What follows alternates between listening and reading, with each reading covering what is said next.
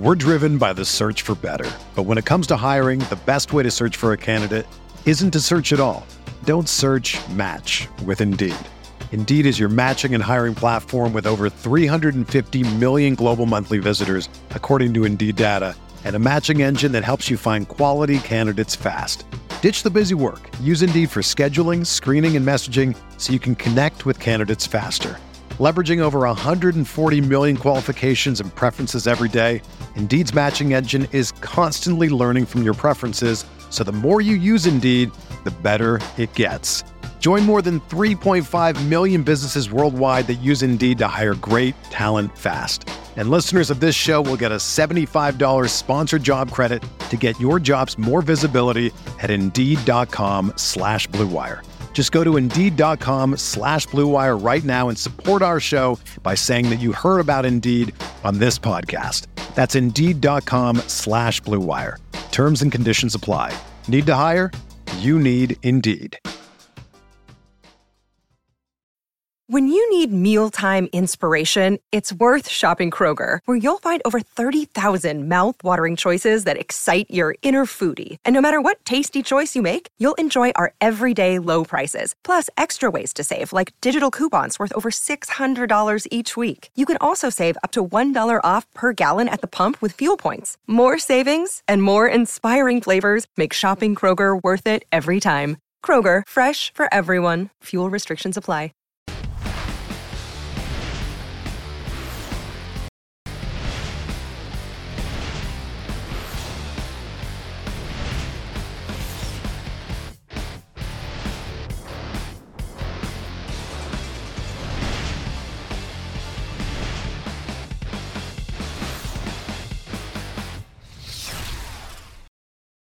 Hey, everybody, what is going on? It is almost time for week nine, and it's Wednesday. And you know what that means? It is time for Rotoworld's DFS Pick Six, presented by RotoGrinders. I'm Eric Crain. You see the new haircut, you see the new beard. Well, I went as Halloween. At, I went on Halloween as Rich Hribar.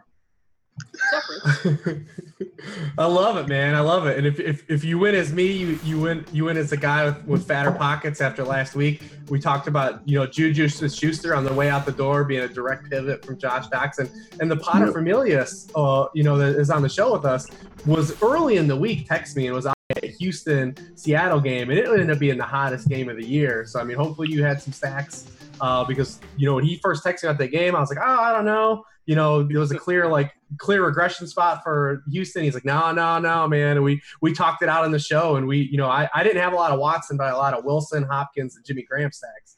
And, yeah, uh, you know, nice. So uh, you know, that's why we have the, the big dog on the show, man. That's right. And speaking of the big dog, we got him right here, Evan Silva. What's up, buddy? What's up, man? What's up? We this this has been a crazy like it seemed like it started with that game, and this has been like some of the the most exciting like last four days uh, in you know since I've been covering the NFL. I mean, we get Josh Gordon opens up in December. the trade deadline things actually occur trade at the trade deadline. Great. I know it's awesome. Um, I mean, it's just been you know the un- very unfortunate about the Browns. You know, I think we should talk about them. Uh, you know, when we get to our trade deadline segment, but. Uh, you know, it's been an exciting four four days here, uh, and and it began with that Texans Seahawks game. What what a blast that game was mm-hmm. to watch! Just up and down bombs. I mean, it's like every throw Russell Wilson drops back to attempt is a he's looking to throw it 40 yards downfield. Yeah, he's I mean, like the best Madden player ever. he's on pace for career highs in like every statistic. I mean, he's he's right up there, I think, right now for MVP conversation. Uh, we'll, we'll, see if he can keep it going. But usually when Russ gets hot, you know, he'll go through stretches where it just seems like nothing's working. But when Russ gets hot, he stays hot, man. I, I think he's going to stay hot. Yeah, and he was somebody we were all over. We did some shows preseason talking about best ball drafts and whatnot. And he was somebody, Rich, that I know all three of us were targeting really heavily later in drafts. Yeah, I mean, we've talked about the show, and we're going to talk about Seattle uh, at, at some point in the show too. But they finally have been forced to their hands been forced because they can't run the ball. We've talked about it at length in the preseason. What they need to do is what they've been doing the last two weeks. You play open, you play it spread, you take these shots downfield. I mean, now they're going to have Duane Brown, like a legit offensive lineman, which is a big boost, you know, to to Russell Wilson and taking those air raid shots. They've got um, uh, the NFL Network has dubbed you know Paul Richardson the new Brandon Lloyd, and that's this couldn't be a better better comp. Like this guy just makes circus catches on, on a regular every week. That's a great comp. That's a wow. I, I, hadn't heard that one. I love it. Though. Yeah, that was uh, Kyle Brandt on Good Morning Football. Uh, well done. Dubbed him that, and that was that. I thought that was just beautiful. That was so so perfect. Uh, but I mean, yeah, we talked about them. Not instead of just playing this old Seahawks way, they need to give the keys over and play open. And if they ever could get Prosise on the field for longer than five minutes, I mean, he would make this team a lot better too. Oh wow! Yeah. See, they still have untapped upside, dude. Yeah, for yep. sure. Yeah, I'm a big fan of the Seahawks, and yeah, for the last, if they would have traded, if they would have traded Jimmy Graham, I would have lost lost it though. I yeah, but but they just acquired this new left tackle, and if they could ever just get three or four games in a row out of Prosise, I mean, I, Evan, I swear to God, I thought you were about to say they just signed this. They just got this new left tackle, and if they could ever get three or four other offensive linemen, I swear I going with that. oh, but yeah, no, Duane Brown's going to be a huge addition for the Seahawks. We'll talk to them about them first. Let's first, I'll tell you what. Let's go to our first game. We're going to talk about the team from the other side of that great Seahawks game last week. Colts at the Texans. It's a 49 point total. Texans 13 point favorites. Evan, uh, Deshaun Watson. Have you heard anything about him recently? Yeah, I, I, think he's he, he's playing well. Oh yeah, every single day, every single day. I mean, even after I, you know, a- apologized incessantly for being wrong about him, uh, I, I, still get crap every day about it. But it, it's whatever. I mean, the dude is just fun to watch at this point. He is he has a special ability. Bill O'Brien called it an ability to compartmentalize because he's not a perfect player by any means, but he has this ability to when he makes a mistake or when he makes a bad throw, and he makes a lot of bad throws. I mean, Pro Football Focus did a charting of him, and he, you know, he just he makes a lot of negative plays, but he will bounce back like the next play, and he's just always in super aggressive playmaker mode, and uh, he has. I mean, he's just he's a natural and um, he's the best quarterback play on the slate this week. Of course, he's super, super expensive, but I think that there are enough value plays on this slate that if you want to try to jam them in and maybe even do a Texans onslaught, I think that that's in play this week. I think that the guy who may go overlooked is Lamar Miller, who last mm-hmm. week uh, destroyed in terms of workload. Uh, he was 80 per, 87% of the snaps, 24 touches, D'Onta Foreman was scaled back. We may see more D'Onta Foreman uh, this week, uh, but I mean Lamar Miller has been, you know, his, his outlook has been raised. I mean, it was looking bleak for him there for a while, and his outlook has been in, enhanced significantly in what is now a shootout offense, and it's a shootout team because their defense isn't good either. They don't have a lot of good players on defense. Well, they did. Uh, they all got hurt. Exactly. Exactly. Uh, so uh, and you know, DeAndre Hopkins, the best wide receiver play on the slate. I think Will Fuller is like top five, you, you know, uh, against the Colts. Um, so I think an onslaught is absolutely in play here. This game's total is at 49, and it's taken some hits to the over. Uh, it opened at 48. It's at 50 in a couple in a bunch of spots, and 49 or 49 and a half in most spots. So uh, and I, I think that the Colts can answer here too. Uh, I, I, would like to get Reeb's take on the, the Colts offense. I think the Colts offense is really underrated. I should I should note that T.Y. Hilton's price on both sides on both sites is super super appealing. 4900 over on DraftKings when he should see a ton of targets. I fell for him last week at 5600 or whatever it was.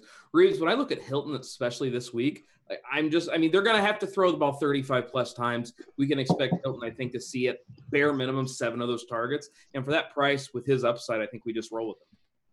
Yeah, I think there's I don't think there's a lot of real cheap wide receivers I love. He's he's one that I think is is when you're talking about potential target value. Jonathan Joseph didn't practice uh, today as well. So I mean it could be another Texans defender that's out. You know, they tried to trade for a slot guy in Jeremy Lane.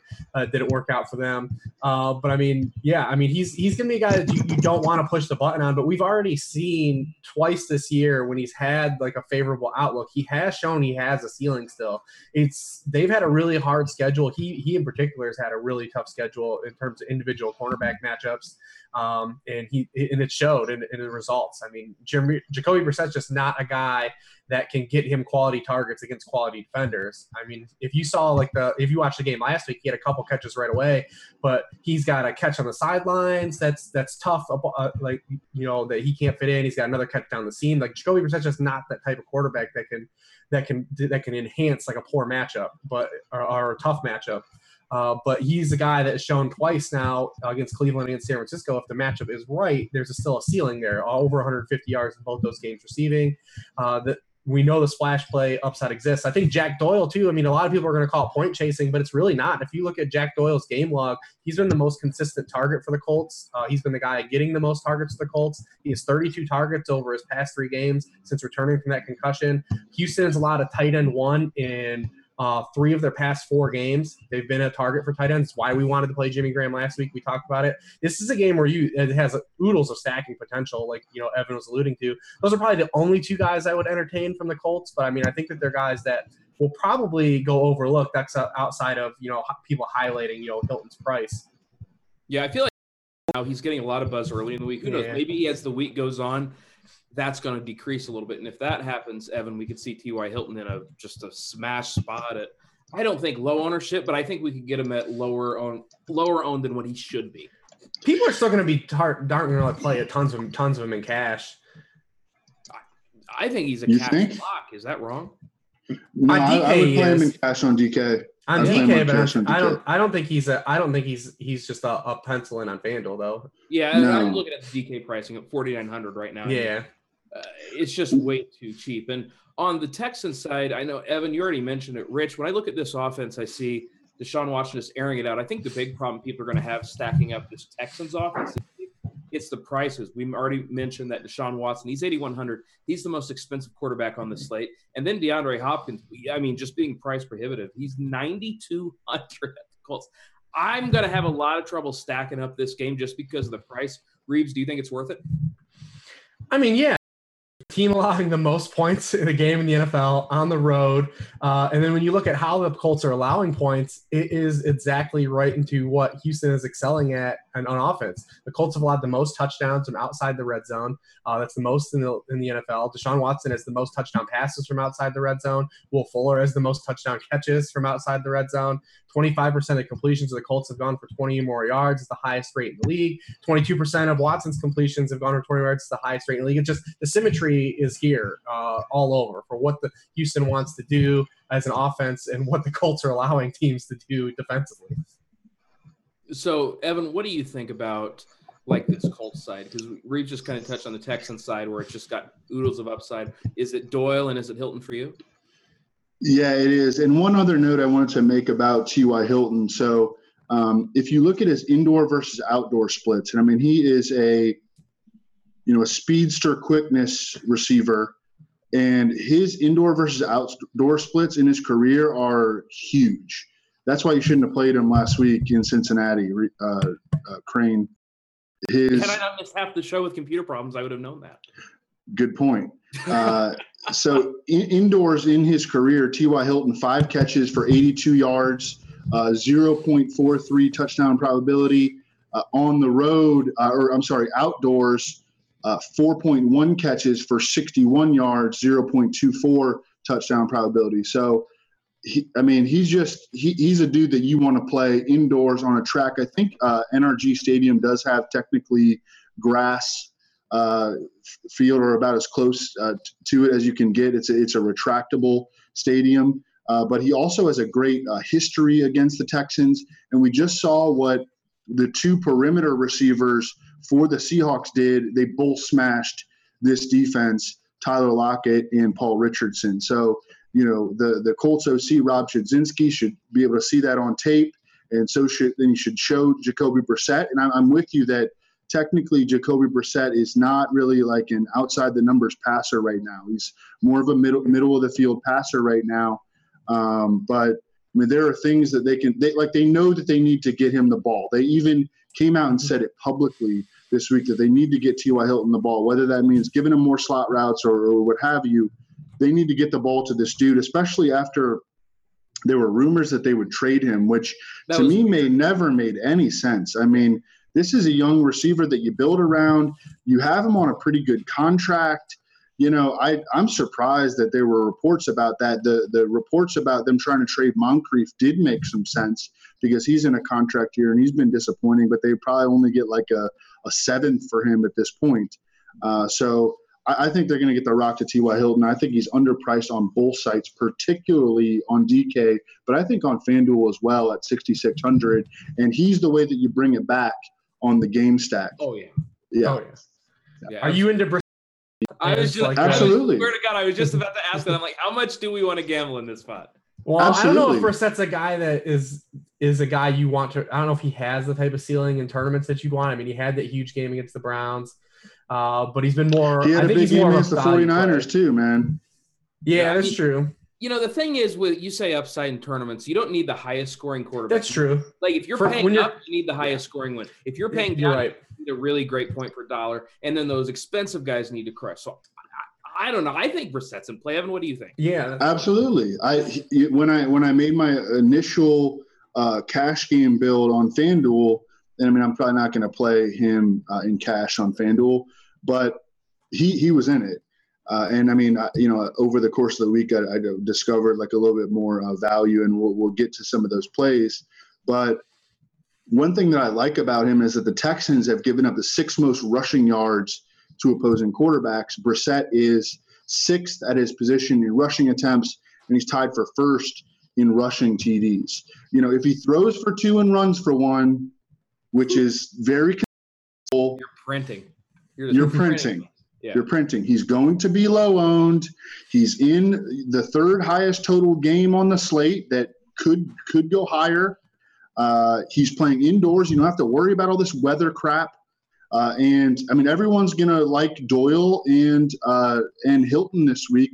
And so, you know, who's going to be chucking them the rock? It's going to be Jacoby Mhm. Brissett, who has a lot of mobility and is facing a defense that has been giving up a lot of rushing stats to quarterbacks. All right, I, I can get behind some Jacoby. Anytime I get to save money at quarterback, I like it. Especially if I get 20 points for that price, he's 5.2. Yeah.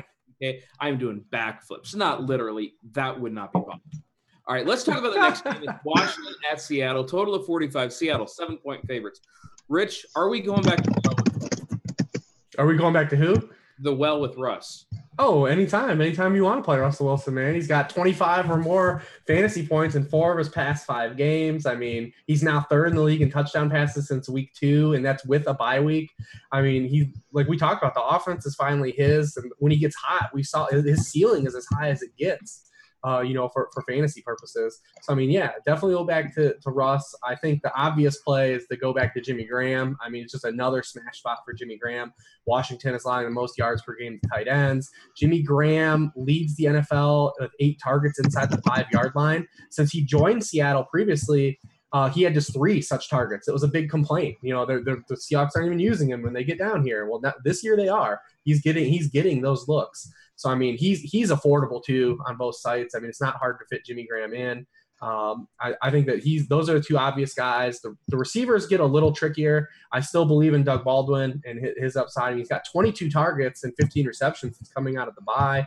He will have a favorable matchup um, when we are just talking about the layout here. Washington has limited wide receiver production a lot, but he'll be in the slot for about 70% of the time. Lockett gets in the slot a little bit as well. He'll probably see Norman the most by default, but he does he will have a shot to make plays. He's had the lowest floor of the group um, so far this season, where it's up and down.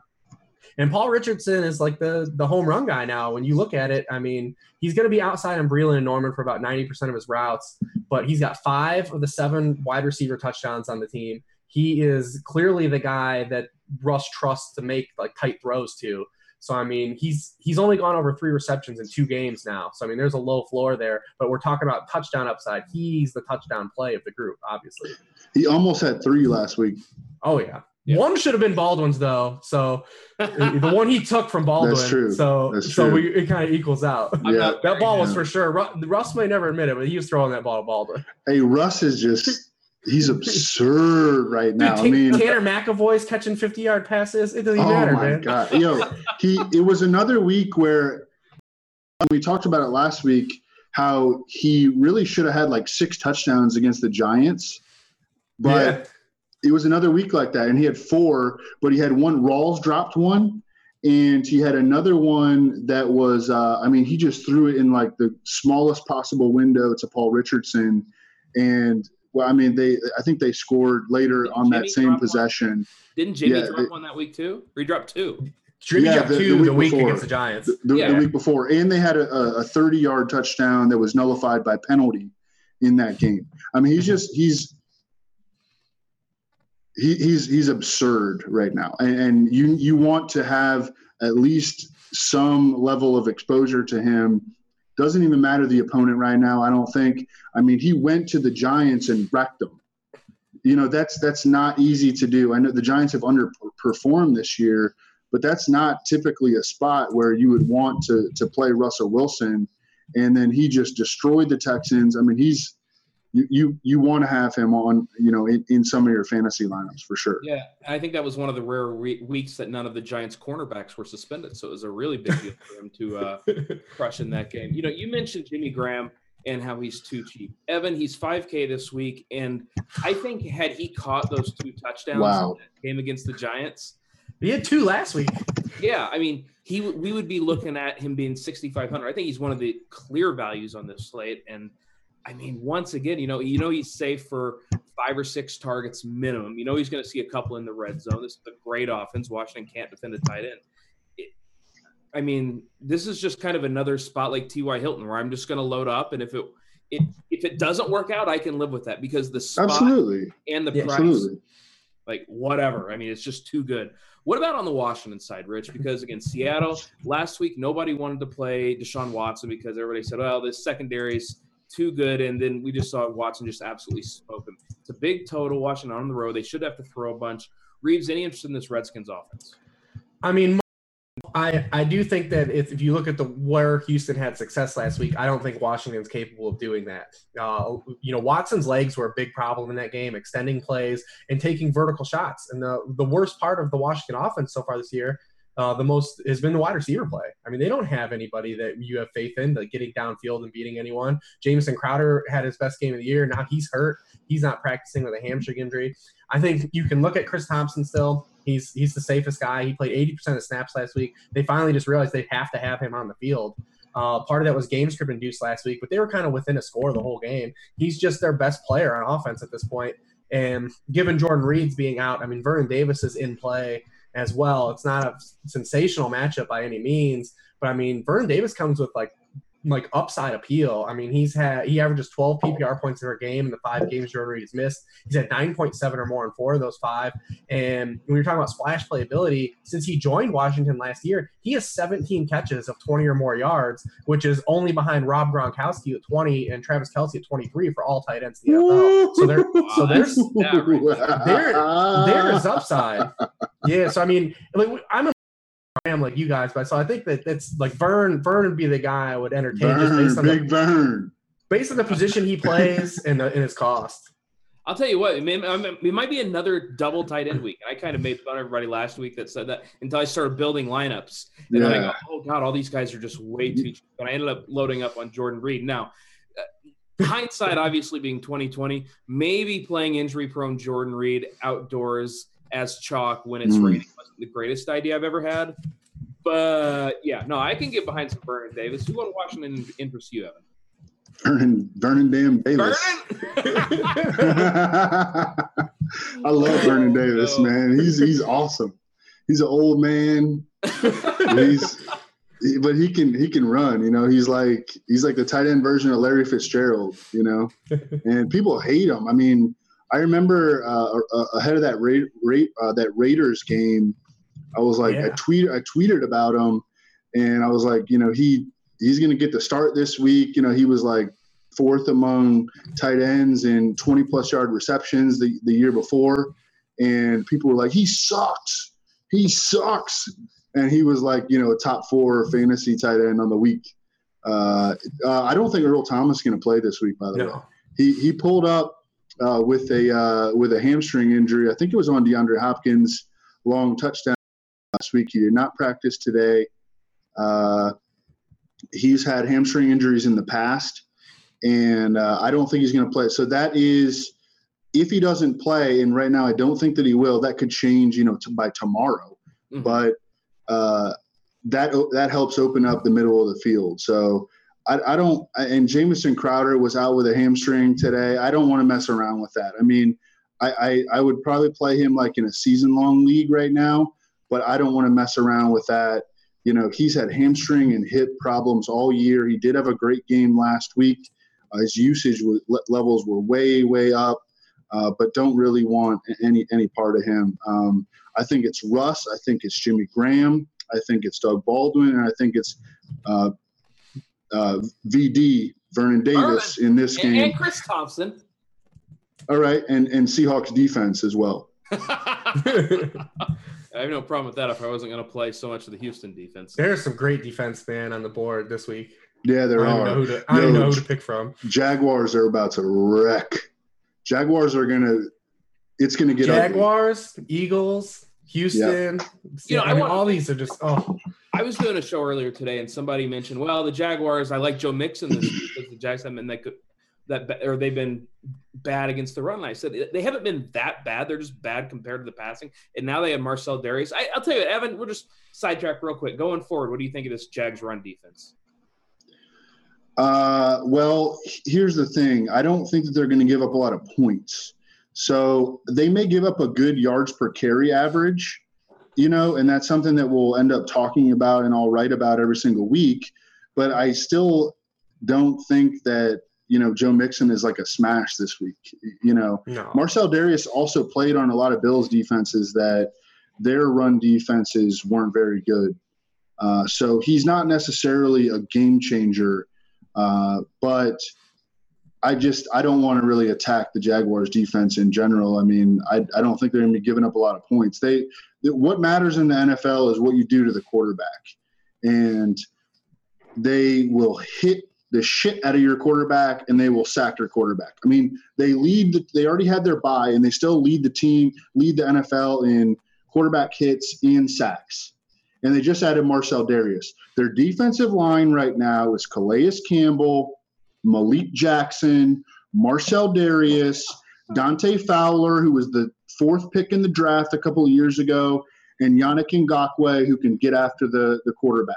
That's They have a stupid, stupid offensive or line right now, and the Colts could or the Bengals could barely pass protect against the friggin' Colts last week. So good good luck this week, Andy Dalton. We were on you last week. You gave us a, a top five quarterback week.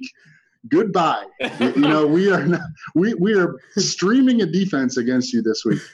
Yeah, and uh, yeah, just fade the Bengals. There's How many how many Joe Mixon smash weeks do we need before we we finally say that it's not gonna happen? Yeah, I, I've heard this every week. and he's fine. Like he's a fine RB two in seasonal leagues. Like the players Yeah. are RB two, and like he's fine. He's getting he's getting the volume, and he's and the way the landscape is. But like we're talking about like DFS, like if he doesn't have that sixty yard screen catch man last weekend, I know it's a could thing. Like that game's a total bust. Like for everyone that played him, like Yeah, I don't know. I mean, I'm- he's not really a dude. Like I'm actively like trying to get in DFS lineups no matter what his price is. No. I'm so, I'm already sick of Joe Mixon. Like, uh, I'm just sick of hearing about him. People like I don't know why people want to talk about this guy. Maybe threaten to beat him up. I don't know how that works, but like it's just I'm just fading Joe Mixon. I don't care. You, Joe Mixon, people can go have fun. All right, let's talk about our last game. It's the Chiefs and the Cowboys. 51 point total. It's a pick 'em game.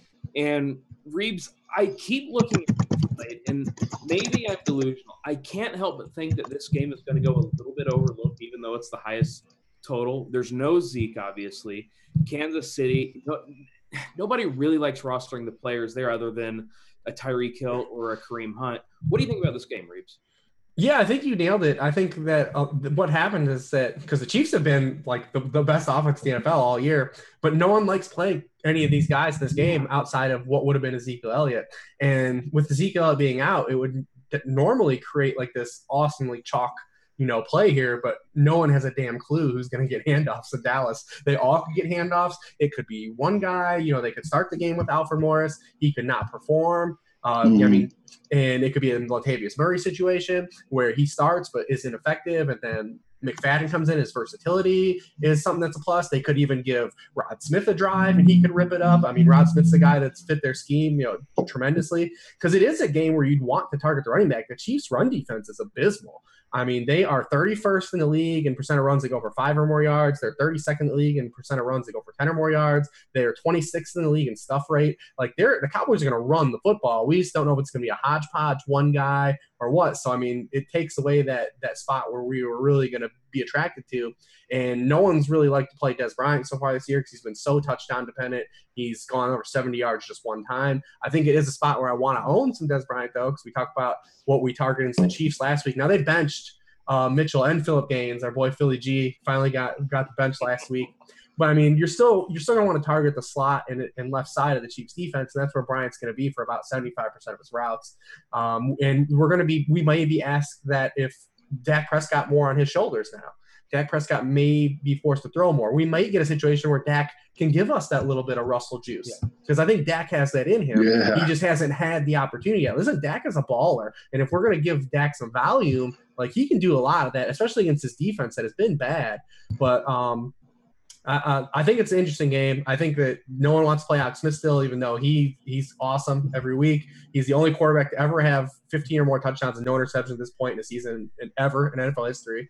Uh, he's completely fine. He's running. He's got more rushing yards than he had last year altogether. Uh, Kareem Hunt's going to be interesting because no one wants to play Kareem Hunt because of the touchdown regression he's had. You know, he had three touchdowns, over 50 yards or more to start. We knew that wasn't going to happen again. But think about how good the Chiefs offense is and how many points they're scoring weekly. They've run four plays four plays inside the five yard line over their past five games with all these points. That's why the touchdowns have dried up for Fremont because you rush for touchdowns the closer you get to the end zone. And the Chiefs are, are still bypassing that area of the field. For a team that's scoring this many points, there's going to be some regression there where the Chiefs have actual goal line opportunities to give to him that they don't let, you know, Tyreek Hill throw passes. You know, I, Evan touched on something that I keep thinking whenever I look at this game, I say, all right, is it going to be Alf? Is it going to be Darren McFadden? I think it's going to be Dak this week. I mean, this is what these teams have been doing. We know Marcus Peters, he stays on one side of the field. So they've been running, all these teams have been running their number one wide out to the other side. Are they going to force the ball to Terrance Mitchell? No. I to me, it's just a data. You mean Terrance Williams? Terrance Williams. Terrence, yeah, not Terrance Mitchell. Well, they uh, let's be honest though. If Terrance Mitchell was playing, they would force the ball to him too. Absolutely. But, but yeah, I mean, it's a Dak to Dez week, and I know we talked about this. The Houston passing attack we like. We like Russ.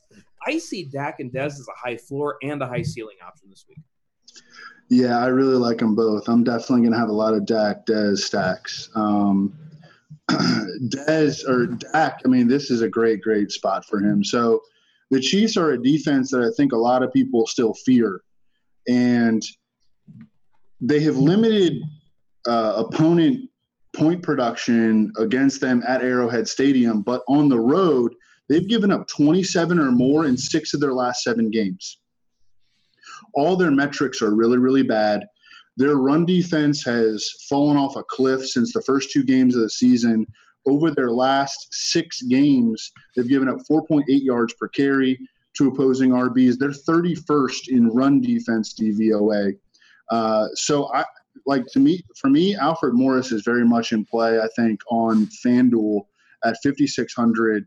Um, I'm not going to probably play him in cash, but you know he he frees up you know that that's one of the ways that you can get to Deshaun Watson if you want to do one of those um, onslaughts with the Texans. Uh, but for Dak, you know, again, the, the, Chiefs give up a ton of points in road games. Uh, the Chiefs have also given up, so they play man coverage. So what happens when teams play man coverage is, you know, like when on passing downs, they will uh, you know, the, the, the back seven players will turn their backs to the quarterback, and that will end up uh, leaving open a lot of uh, gaps uh, for a running quarterback like Dak Prescott. And therefore, the Chiefs, they gave up like top three in rushing yards to quarterbacks last year. They've given up the fifth most rushing yards to quarterbacks this year. Dak Prescott, again, he's been a very high floor play. He didn't wasn't a, a floor play last week. You know that that game didn't really work out for him that well. Uh, but in six of his uh, seven games, he's been a top 12 fantasy producer. And we've seen the spiked weeks this year uh, that we did not necessarily see last year. And now this offense is going to fall more on his shoulders, as you guys have both mentioned. And I mean, I thought that Reebs did a great job of breaking down um, Dez. I'm, I'm, I love Dez this week. Now, I want to throw out a sleeper, and I want to get your take on him, Reebs, and then I want to get your reaction, Crain. Okay. Okay. DeMar Yeah, you brought him up uh, last week to me. It's tough. He had a lot of targets the week before. Um, well, I mean, we weren't really going to use him against Denver, though. No, no, no. Yeah, yeah. Yeah. Um, Yeah. My my only thing is is is that we're still talking the third option in the Kansas City offense. Uh, Yeah. fourth, the fourth option. Uh, and Dallas really, for as bad as they've been, like they're just like receivers have not put up big games on them, and they faced a lot of good receivers on this on the slate, and they kind of did this last year too. I couldn't really pinpoint why. I don't know if it's just the Mhm. teams run on them. They limit possessions as an offense. Uh, there are a lot of reasons to try to you know skirt around the actual reason why. Um, but they just don't give up production. I mean, I'm not going to push back on anyone's, you know, min price receiver though. I mean, by any means, and especially in a game that we expect to be high scoring. So I mean, yeah, but for all means, you know, take take a swing, take a swing on it. All right, so let me give my my argument for him. Okay, and then Crain, we can get you know your your millionaire reaction. All right, so uh, I, I went back and looked at just all the complementary receivers, not the number ones who have gone up against the the Cowboys so far. Okay. Jamison Crowder, nine for 123. Marquise Goodwin, four for 80. Davante Adams, seven for 66, two touchdowns. Emmanuel Sanders, six for 62, two touchdowns. Cooper Kupp, five for 60, a touchdown. Sterling Shepard, seven catches. Jaron Brown, two for 27 and a touchdown. Demarcus Robinson is playing in the game with the highest total on the slate. You don't have to worry about whether it's at Jerry World. Um, and Demarcus Robinson, since Chris Conley tore his Achilles, he's played 91%, 98%, and 81% of the offensive snaps. And Albert Wilson, did he get hurt last week? Did Yeah. Albert Wilson? Okay. They both did, but Robinson Yeah, came back. Robinson came back. Okay. So if Albert Wilson is out this week, I think we need to be talking about De- Demarcus Robinson. He's min price on FanDuel. He's 3,200 on DraftKings. Again, I, I don't. I'm not going to say everything that I just said again. it was great. I, I, I- I think that he is very much worth discussion. Okay, so here's my reaction to this.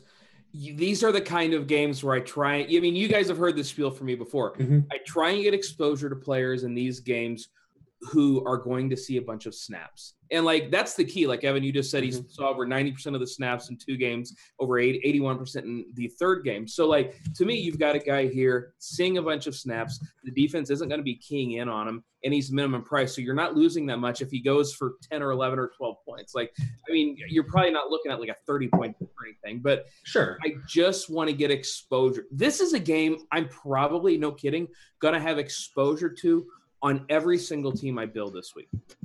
Are I'm you gonna going to put Are I'm going to put a bet on the slate? over in this game right now. Do it. It, can it- can this be our Mohamed Sanu, Crain? sure. Why not Demarcus Robinson get the jersey, build the plaque, Not, not if you tell everyone. You know, if you tell everyone about it. No, no one watches our show. No one watches our show. Yeah, right. oh man, this too. Oh yeah, sure, Demarcus Robinson. You know, it is funny though because when we first started talking about this game, Reebs, you mentioned that well, nobody wants to play the Chiefs guys. We've just got done talking. We spent like 10 seconds talking about Kareem Hunt, about a minute and a half, which is definitely longer than I expected to spend on Demarcus Robinson. We haven't talked about Travis Kelce or even mentioned him. Yeah, because you know what you're getting, man. I mean, it's. I mean, he's got the most hundred yard receiving games in the NFL over the past two years. Uh, you know, he's he's just completely smashed. You know, his every game that they've remembered he's on a team. You know, he's smashed. so I mean, yeah. I mean, what's I mean, listen, Kelce, if you always got the money to pay, especially because this week at tight end, I mean, no Gronk. We've got Ertz in a great spot as well. But I mean, it's always if you can if you can always fit him in, he's he's always a great play. All right. So let's talk about the trade deadline. You mentioned that Ertz in a nice spot. Another guy in a nice spot this week. That's Ajayi. Unfortunately, we can't play him on the main slate because he got traded after price has been posted. But there were two big trades as far as DFS chips go. Ajayi, he goes to the Eagles. Kelvin Benjamin, he goes to the Bills. Evan, which trade interests you the most? So I want to I like I already have a very strong take about Kelvin Benjamin. I want I want to throw this one to Reed because I want to get his take on Kelvin Benjamin. I have a very strong take that's definitely going in the opposite direction of yours. Ooh, okay. we don't do Okay. this often. I mean, my biggest problem with the people trying to draw the the correlation causation to Cam Newton's, you know, big 2015 season to Kelvin Benjamin being out. Oh Is- no, whoa, whoa. I mean, oh. th- Oh. that's not that's not where I stand. But but but Oh, continue. Okay, okay. But still, for for anyways, for everyone that has dropped that out there, I mean that that's false for a lot of reasons. I mean, one, we're assuming that that during that season when Cam Newton had the exact same peripheral production that he's had his entire career, same completion percentage, same yards per attempt, uh, you know, same yards per completion, he just had a seven percent touchdown rate. We're one assuming that that happened because Kelvin Benjamin was off the field. Two, we're assuming that Kelvin Benjamin wouldn't have smashed like everyone else in that offense. Uh, and you, you know, um, three, we can't assume that that that this offense is particularly going to revert to that offense. I don't think there's absolutely any chance it does of happening that way because you you're taking now a redundant asset off the field, but you're putting another redundant asset on the field. So you're getting rid of a, a, an overlap of Funchess and Benjamin, but now you're adding an overlap of McCaffrey and Curtis Samuel. And they're going to play Curtis Samuel at the Z, but Curtis Samuel was one of the prospects I spent a lot of time with, and he is not a true wide receiver yet. He is a more of a Percy Harvin type of receiver. He has he's got pretty awful hands, uh, to be honest. I, I I don't think that he's going to hit the ground running as a guy that they're just going to give this allotment to snaps to, and he's going to open up their offense. The other thing is that they're just jamming an unnecessary amount of opportunity into Christian McCaffrey, and it's really hindered their offense, and especially because they can't run the football. If you're going to be a team, be a team that wants to run those types of option plays, you have to be a team that can one threaten threaten defensively on the ground, and Carolina just can't do that right now. Um, Cam Newton's average depth of target is 20th in the league. It was first in the NFL last year when he was terrible. It was second in the NFL when he was awesome in 2015. It was eighth year before that. This is a team that is just has really no true offensive identity, and they think that they're going to try to revert back to something that worked for them without the pieces they had that worked for it or the situation did. When it was kind of you know a once uh, you know it, it, in one pull out of cereal box season for Cam Newton. Anyways, he's never going to have a touchdown rate that high again. And the only thing that really drives me nuts is they're probably going to be good the next few weeks because their schedule is a joke, and people are going to just and people are going to talk about that. See, it was the it's all because they did this, and it's going to drive me absolutely insane. No, no, no. That that's that's not where, where I stand, and I'm I'm 100 percent with you. I mean, Ted Ginn scored 10 touchdowns that year. you, you know, like it's not everything went right for them that, that year. They had the softest schedule in the NFL. You know, I what I really wanted to get was your take about Kelvin Benjamin on the Bills. Oh, not want that? about not that oh Cam Newton is not that you know I, I, I didn't like I wasn't like hoping to hear that oh Cam Newton's gonna explode because Kelvin Benjamin's gone now. Reebs goes I to the next level. He can't help it. I know, I know. He, he gets fired up. I love it when Hribar Reebs rolls. gets emotional, you know, when he puts aside the spreadsheets and he just goes all in, you know. But what do you think about Benjamin on the Bills? Uh, I typically have one. I, I talk about it. I don't. I don't like receivers that. I don't like receivers that change teams in the offseason, have a full allotment of time to acclimate themselves. So I'm definitely not going to be thrilled about the prospects of a wide receiver that you know change team in season. Um, and, and Benjamin's a guy that doesn't really fit what I think this offense wants to do, this West Coast offense, or really what Tyrod Taylor does. So I mean, I think that he could be a guy that could score some touchdowns. I think it's a bummer for Benjamin. He's playing the best football of his career he's having the most consistent season that he's had in the NFL, and it's been uprooted. And I know a lot of people think it's a lateral move for him, but for fans' purposes, I, I probably think it's a downgrade just for all the reasons that, um, like I said, I'm going to play the base rate on these guys, and the base rate suggests that when guys change teams. Uh, and you know, change quarterbacks. it- they just typically don't perform well, and we're going to add layer that on that he's it's a shorter window to acclimate himself. Yeah, this has been his best season so far. He's uh, top 12 in the NFL in yards per route run, which has uh, proven to be a very uh, useful statistic at Pro Football Focus and a predictive statistic.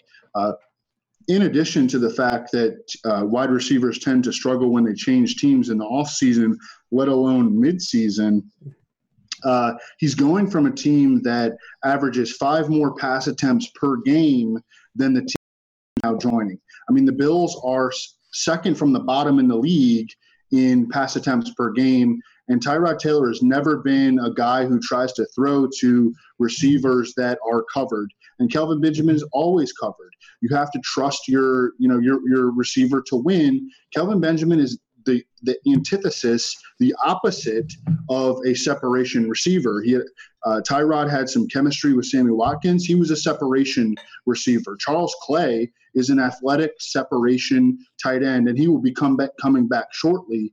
Uh, but I, I, I think it's a I, I mean, I don't want to go so far as to say it was a bad move by the Bills. They're trying to compete. It was a lot to give up, I think, uh, for, for a player of Kelvin Benjamin's caliber, despite the fact that he is having a good season. Um, but I, I, think it's horrible for fantasy. I mean, and I own him in a couple of seasonal leagues, and I'm like legitimately worried. Well, Brandon Beane was there when they drafted him, right? I mean, he was. Yeah. Yeah. Yeah. So I mean, it all circles back to, to a guy that you know he was he might have been in on the whole draft process of why they selected him. So what about Ajayi to the Eagles? Because the Eagles suddenly have this offense, and I understand LeGarrette Blunt's been fine this year, but and the GM came out earlier today and he said, "Well, LeGarrette Blunt's still the starter." Blah blah. LeGarrette Blunt ain't going to be the starter. Evan, how do you think Ajayi fits in with the Eagles? Yeah, I I mean, so like front office and coaching types will say things in the media in order to try to like keep the locker room in order. They're always very concerned about you know the locker room dynamic as they should be, um, and I'm sure that those are you know difficult things to juggle. But Jay Ajayi and I don't think either of these guys are in play this week against Denver in particular, but you know we uh, you can sort of like can't play them, guys. Do not roster them; they you won't get points yeah, just consider them like an O next to their name. You you can't play. Oh, oh, you actually can't play them. No, yeah, no. If a guy gets traded yeah. after salaries are released, you don't get points for them. So they're going yeah. to Yeah, do not play Jay Ajayi or, or Jimmy Garoppolo for goodness sakes. Um, but I, I think that Jay Ajayi is going to be. Playing, if you're playing a head to head against me, go ahead and play Jimmy Garoppolo. Why not? Uh, uh, but Jay Ajayi, I mean, I think he's eventually going to emerge as you know. There are a lot of debates like about his talent on, on Twitter all the time, like among like very smart people. Uh, but it's just you know, a running back is just always come and go. You know, it's always come and go with, with a running back's talent, especially when they don't produce in the passing game. Now, running backs that can produce in the passing game, they're usually like uh, independent of uh, their situation. Typically, you know, they have a much better chance. But Jay Ajayi doesn't produce in the passing game. I know he caught a lot of passes at Boise State. I remember when he was coming out of college, I expected him to be good in the passing game. He's been atrocious. So, uh, you know, I don't. The Eagles will give him an opportunity there, and maybe he will. You know, the change of scenery or something will help. Maybe it was a confidence issue. He was dropping so many balls in Miami uh, but I think that he's going to eventually emerge uh, as, as the, the, the Eagles' clear cut feature back. He's just he's better at football than LeGarrette Blunt. LeGarrette Blunt is so limited, and um, I, I, mean Jay Ajayi is going to beat him out. They, they don't give up a fourth round pick during the season for Jay Ajayi without the intention of eventually installing him as a dude who they're hoping will give them 16 to 20, maybe 20 plus uh, r- rushing attempts per game you think he fits in with Philly? Yeah, I mean, what, he's going from the offense that produced the least amount of combined skill fantasy points for fantasy players uh, to a team that's eighth in the NFL. So it's it's an upgrade. And Ajayi's a guy I went hard on in the offseason for a full fade. So I'm a little nervous that people are going to start coming back on those tweets finding me, you know, uh, you know, for, for, for completely different reasons than you're what gonna, they you're wanted. Gonna click on their profile and there, it's only going to be tweets to Evan about Deshaun Watson and tweets to you about Jay. That's all they're for completely. You'll say it could be for completely different reasons than uh, why people like JJ, but if, it, if the results get there, that's all. That's all that will matter. Yep. But he's so he's he's trading a better situation, but probably less opportunity. Even though that I do, he's going to beat out LeGarrette Blunt. But I mean, he was a guy that was just dominating such a high volume of his backfield, you know, usage. I mean, eighty seven percent percent of the Miami rushing attempts for uh, for running backs uh, on the roster. That was fifth best in the NFL. That's still that's probably not going to happen here. Uh, the other question is, you know, who who is the guy still getting the money touches? Uh, you know, is he going to get used in the passing game? We don't know because he hasn't been good, like Evan said. Is he going to be used on the goal line? We don't know. They've got a guy that you know they can use on the goal line, and, and he was and Ajayi was the guy that the Dolphins went out of their way to use Damien Williams near the goal line last year. Uh, you know, Ajayi, I, I tweeted out last week. He's got two touchdowns over his past 16 games. So I mean, it's it's it's just going to be interesting. I think we're just need to let it breathe for a little bit and see what happens. If I owned Ajayi in season long, I would be happy with the trade because he was just in a miserable climate, and it, and obviously, uh, obviously now it was a lot of turmoil underneath the hood that we really weren't cognizant of. Uh, it was basically a toxic situation, you know, for performance. So I mean, I would be excited uh, that he would be, you know, getting a boost just by you know offensive situation, playing with a good quarterback and a good offense. But uh, I want to let it breathe a little bit before I get excited and start thrusting the DFS lineup. All right, uh, let's talk about some bounce back candidates because I have one. No, no, no, no, no. We need to talk a little bit more about the trade deadline. Oh, go for it. Oh, I'm sorry. Who else did we miss? Did we, was it Duane? Well, I wanted to get so Reebs lives in Ohio. I wanted to get his take on the Browns, and I love this story. I also want to give my take on the Browns because I don't I don't have any other platform to to talk about the the Browns, and so I just I want to vent but I also want to hear Reebs because, you know, obviously I really respect Reebs' analysis. He's a super smart guy and he, he's in Ohio. So I want to hear what he has to say. Well, I mean, the the pulse here is that everyone is still support, support supporting Hue Jackson for some reason, uh, even though you know Hue Jackson has basically shown he, he he's tipped stand like he has just no clue what he's doing anymore. Uh, you know, the way he's handled the quarterback situation this year has just been dreadful. It's really tricky now. Now he has the ear, of, presumably, of Jimmy Haslam, where, uh, you know, Jimmy Haslam, he's kind of, Jimmy Haslam's not trusting the, and for, and for good reason that, you know, it's only been a year and a half. The Browns have switched this regime and tried this approach, and a lot of people have, have applauded them. And they are a team too that a lot of people have said like they purposely did not try to lose every game this year. We thought their moves were good this offseason. You know, we thought they bolstered their offensive line. Uh, we thought that they were, you know, that Kenny Britt was going to be a proxy of what Terrelle Pryor was. We thought it was that was going to be fine. They drafted well. I mean, David and Njoku looks like a good pick. Uh, they're not playing him, but he looks like a really good draft pick. Um, but when you see guys like Deshaun Watson play well and Carson Wentz play well, the owner is going to look at that and say, "We've won one of 21 games since I hired you guys.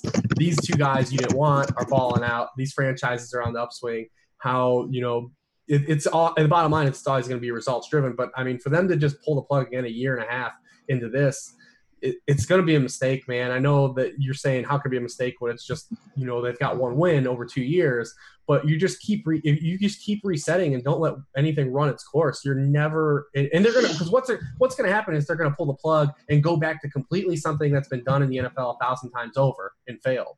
That's exactly what's gonna happen. Um, so I mean, it's it's kind of frustrating at that level because I think that we all wanted to see this work and it's not working and because it's not working and the results haven't immediately come we have no cohesion now between the front office and the coaching staff which is going to be a, a, huge rift going forward okay so evan you said that you don't have a platform to talk about the browns on i think you're on every show in the so i don't know if i believe that but i'm giving you your platform here buddy talk to me about the browns just um well just you know sabotaging themselves so uh, quarterback analysis is really, really hard. It's really easy to do in hindsight. It's really easy to do in hindsight. Oh, this guy's good. You know, oh, oh, why didn't that team draft him? You know, but it's really, really hard to do. And that is borne out in the results. I mean, this all season I went back and looked at uh, first round quarterback hits over the previous 10 years, beginning in uh, 2015, and I considered you know Winston and Mariota both to be hits, and I also considered Jay Cutler and uh, Ryan Tannehill and Sam Bradford to be hits. And the NFL's hit rate over the previous decade was 38.5% on first round quarterbacks. That is just first round quarterbacks. Okay. Everyone is bad at evaluating quarterbacks. There's no one that's actually good at evaluating quarterbacks, uh, but everyone can evaluate quarterbacks in hindsight. Okay. Everyone can do that. And everyone also thought that Josh Freeman was good early in his career. Everyone thought that Blake Bortles was good after two seasons. Uh, so, you know, I, I mean, the, the, the quarterback like hindsight takes are complete BS to me. Um, what everyone was saying uh, entering this draft was that the quarterbacks were terrible. Don't take any of them. Mitchell Trubisky, what are the Bears doing trading up to, to secure him? You know, um, people weren't as outspoken against uh, Deshaun Watson, although there were some serious concerns about him coming out of college. He, uh, you know, he was a one one read passer at Clemson. He was surrounded by a great deal of talent. He had, you know, really low arm velocity. Uh, he, you know, is not an accurate passer even to this day. Uh, so all that is hindsight. He fell to the 12th pick in the draft. If he was such a lock, he would have certainly gone in the top three. Patrick Mahomes hasn't even gotten on the field yet. Um, you also so, love Patrick Mahomes, though. Oh, I, I, I love Patrick. Mahomes. I know, me I mean, too. No, no, no, like, no, no question. No question. Like, oh, we love. So the Browns coaching staff moves have been almost like bordering on sabotage. Yeah. Of, of, this of the i mean it, it's like they are trying to rebel against the front office it, it's it's that bad their handling of DeShone Kizer so they put they essentially Hue Jackson asked DeShone Kizer from the get-go, from the jump, to do things that Carson Palmer was doing at age like 33. And they were asking DeShone Kizer, who played two years at Notre Dame uh, and was like a project coming out of college, they put everything on his plate. And I mean, look, at the time, I, th- I was like, wow, you know, I was very impressed. You know, maybe Hue Jackson thinks this guy's capable of handling all the all these things, and obviously he wasn't. And now Hue Jackson has benched him what three times, and tried to trade for this weak-armed backup, career backup, uh, who was a fifth-round pick uh, of the Bengals. So the quarterback situation, how they've handled it, has been pathetic. They used Jabril Peppers. Uh, they line him up 30 yards off the line of scrimmage and just get murdered by tight ends every single week. Okay, and and that was a hire made by Hue Jackson. Uh, uh, uh, Gregg Williams is the defensive coordinator. He decides to do that. They are 32nd, in, or they're they're number one in the NFL in blitz percentage, and number two in the NFL, in, or number one in the NFL in, or number 32 in the NFL in uh, pressure rate. So their blitzes are not working. Okay, and that those are coaching staff decisions. Njoku doesn't play you know, he plays like 40% of the snaps each week. They play Rashard Higgins about 80% of the snaps each week, and it just doesn't make sense. Uh, OJ Howard is in Tampa Bay playing, you know, 70% of the snaps. Evan Engram is the number one receiver for the Giants. Why is David Njoku not playing? He's obviously, I mean, you, you can't get him on the field over Rashard Higgins. It's difficult to to tell David Njoku to go play slot receiver, you know, when your alternative is Rashard Higgins. Okay, Duke Johnson. I mean, they are really trying to force the issue with Isaiah Crowell when it's obvious that Duke Johnson is their best playmaker on offense. Duke Johnson, his playing time percentage has gone down every single week. They never even gave a shot to Cody Kessler. I mean, that was clearly a front office pick that uh, Hue Jackson never even gave him a shot. I mean, tried to bury him on the depth chart, even after he moved the offense relatively well in that game against the Titans. They came back and went right back to DeShone Kizer. I mean, they like the coaching staff has a thing against Cody Kessler, even though he's, you know, at least shown some ability to move the offense. They try to trade for AJ McCarron. Okay. And I know that Hue Jackson, and they try to pay more than the 49ers paid for uh, Jimmy Garoppolo. Um, I know that you know Hue Jackson has this history with AJ McCarron, but AJ McCarron can't play. He can't he, he can't beat out Andy Dalton in Cincinnati. Okay, so he's not your answer. You, you can you can you can write that down. AJ McCarron, I think he's a fine backup in the NFL, probably like a top 10 or top five backup even, but he's not your answer. He can't play over Andy Dalton in Cincinnati. Uh, and I also think that there is like a legitimate national media narrative uh, that is anti Browns because uh, reporters, so they they get all their information from guys who work in the league. Okay. So guys who work in the league are terrified of the Browns.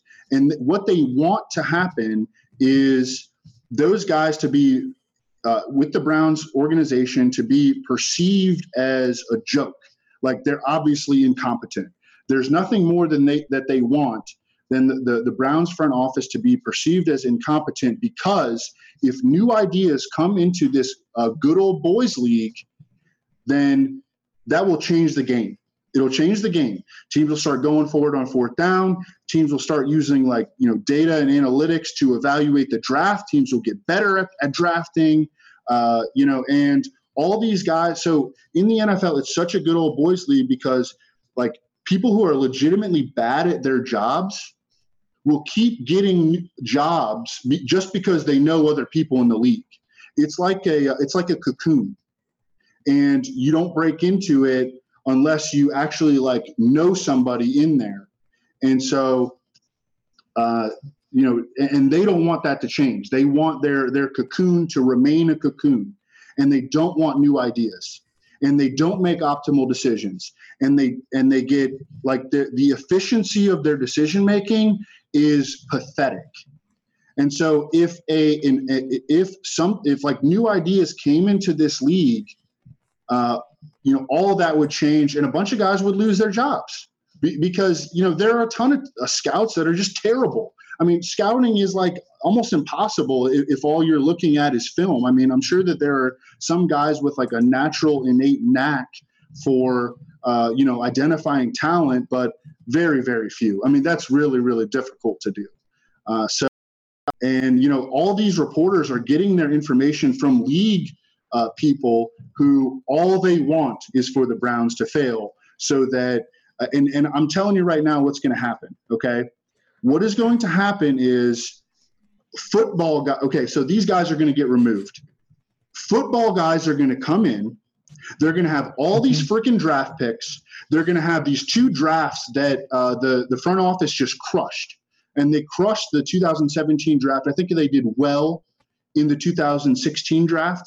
Uh, I mean, they have a, a, bunch of players that are. I mean, the, a, a lot of dudes that are contributing right now. Uh, but in the 2017 draft, they got a lot of really good players.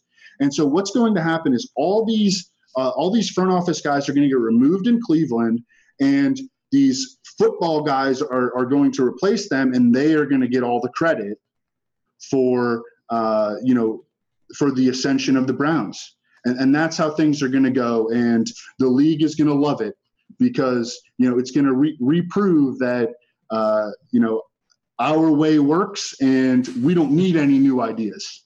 And, and that's end of rant. Okay, well, let's go to bounce backs. I need a shower. I, I don't know how to segue from that. That was hot. I need a shower, man. Yeah, I know. I was like, whoo, this hoodie was a bad idea for this show. All right, let's talk about bounce backs. It's definitely not going to be anybody on the Browns for this season, this game, or any season over the next 10 years. Um, I have a bounce back right now I think it is going to be the Saints passing offense against Tampa, especially if Brent. Love it. We've talked a bunch about some quarterbacks. We've talked about Deshaun Watson. We've talked about Dak. We have talked about Russ. We have talked about Jacoby Brissett. We've talked about Alex Smith. I cannot help but think that Drew Brees at home, even against the Saints secondary that's banged up, Brent Grimes didn't practice today, Reebs, I think Drew Brees could have 35 points at 5% ownership this week. Yeah, my mine was going to be the Saints passing game. Yes, it was. I did it. I did something right, baby doll. Uh, and, and, for a lot of reasons we talked about with Kareem Hunt too. So we've got this offense that is still producing at elite level, the Saints offense. They're still scoring a lot of touchdowns. Uh, what has happened is they've got a functional defense now and they've got a running game that can smash. We we've we talked about their offensive line all offseason and how it was good and that this was going to be a good running team, and it is. Um, but since the bye week, they have they have scored ten touchdowns. Sixty percent of them have been rushing. League average for rushing touchdowns is thirty percent. Drew Brees is still producing yardage. He's still like he didn't even have an incompletion in that game until like halfway through the third quarter. Um, it, it's the touchdowns are going to come because they're moving the ball and scoring touchdowns. They just keep getting on the doorstep where it's the product of getting these short touchdown runs. These are going to turn into passing touchdowns, and it's it's a great spot for them to turn into passing touchdowns. Tampa Bay, their back end is hurt. They can't rush the passer. They're league worst in NFL in sack rate. The Saints are first in sack rate. It's going to have all day to throw. Uh, all these guys are smash spots. Ted Ginn has been producing four weeks in a row now. He is really cheap. He's a guy you can fit into lineups that have no problem playing Ted Ginn and like any type of format. Uh, Michael Thomas, a lot of people are disappointed in Michael Thomas. Yep, I'm getting like, that too. Like, what? Uh, dude, Michael Thomas has seven or more catches in four of his past five games. He's he's not getting these 20 point weeks, but he's been the wide receiver 13 or higher in four of his past five games too. Like he's been giving you wide receiver one production on the landscape of wide receiver production. Like people are like sad about it. Um, it's it's kind of frustrating, but I listen. He's he's gloriously priced. I want all those guys in the lineups. And just real quick, because I know that we're a little bit against time, but uh, one guy we didn't talk about in that trade deadline piece that is going to be a better beneficiary this week is Devin Funchess, where he's priced on both sites. He's basically a lock for at least 25% of the team targets this week. Uh, he has not produced the past three weeks as the Cam Coaster's gone back down. Uh, Cam Cam has averaged just 5.1 yards per pass attempt the past three weeks, dead last in the league. But the targets are going to be there. We're talking about like volume. Um, I mean, Funchess is in a spot to where you can you can play on like a little bounce back uh, from his production. He's still getting he's still going to push eight to ten targets this game. Evan, who's your bounce back candidate this week? AP Adrian Peterson. Yeah. I yeah. There are so many running backs in that exact price range that I love this week. There are maybe not love. Love's a little strong, but I, I like like, you know, we, we might go on a second date at some point.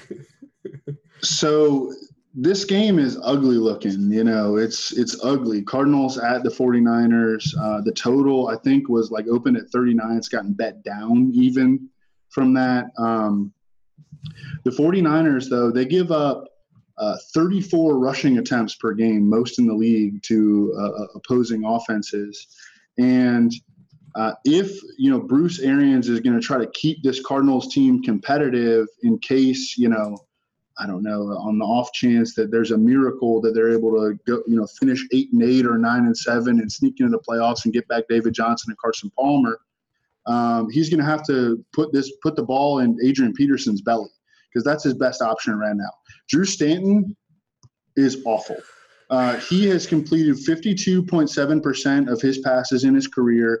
I think Tebow is, is better than him. Uh, I think that, uh, I mean, Tebow completed like I don't know, it was less than 52.7%, but he's got a better yards per attempt average than Drew Stanton. I mean, Drew Stanton is awful. I hope that we see Blaine Gabbert within the next two weeks. I never oh, thought oh, that will. I would. Okay.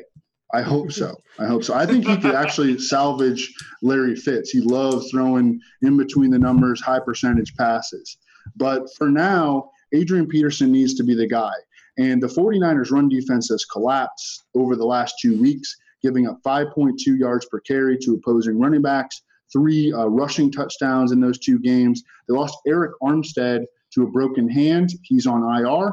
And they lost their other defensive end, Solomon Thomas, the number three pick in the draft, uh, to an MCL sprain. And Reuben Foster, uh, that you know one of their linebackers, who's supposed to be one of their best linebackers, he can't stay on the field due to a variety of injuries.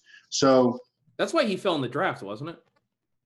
Uh, the injury has been to his ankle, and that was a, a labrum shoulder. tear in okay. his shoulder. But uh, but yeah, I mean, he hasn't been able to stay healthy. That happens to a lot of Alabama players. I mean, that that that happens. But the, the key thing here is that uh, both of their defensive ends look like they're going to be out this week. One for sure we will be, and I think it's likely that Solomon Thomas will be. And Adrian Peterson needs to be the engine of this Cardinals offense with uh, you know sub Tebow at quarterback. All right, well let's go ahead and hit up the last topic, and I want to do this quick. I know uh, producer David's trying to get out of here, so real quick, give me a few of your wide receiver, running back, tight end, a few of your favorite flex plays, reads that maybe we haven't touched on. I mean, we've basically touched on just about everyone through all these games. I mean, it's a game where the like a lot of the league's best offenses are on bye. Uh, so we've highlighted basically the games that we really like and some of the plays we like. I will say that you can't play him on DK, but it's okay because he's a better FanDuel receiver anyways. And, and, Michael Crabtree is in a really great spot. He's priced priced properly uh, to keep to keep uh, going to the well there. He's at double digit points in every game but one. Uh, Miami's 31st in, in points per target allowed to wide receivers. I mean, I think Crabtree's in a really great spot on the Sunday night game. Evan, who you got? Oh, I'm I'm always on Amari. I, I so we just play Derek Carr. We yeah, just yeah, basically play Derek Carr. no, that Derek Carr has been one of the issues with Amari Cooper. I mean, Derek Carr is like a timid, tentative check down machine right now, and he he's been one of the issues that has been holding back Amari Cooper. Well, what's frustrating is we talked on the show last week. So they they come out in that game against Kansas City and they figure out what they need to do with Amari Cooper, Yep. and then last week they didn't do it. Right, right. They, they stopped. They didn't use him in any capacity they did against the against the Chiefs. All right, guys, we got to get out of here. We've gone, we've gone way over, but you know what, Evan? It was worth every single hour of your rant. So, anyways, we're gonna go ahead and jump off here, guys. Thanks so much for tuning in to Rotoworld's DFS Pick Six presented by RotoGrinders. I'm Eric Crain for Rich Hribar for Evan Silva. We'll see you guys later. Good luck this weekend. Peace.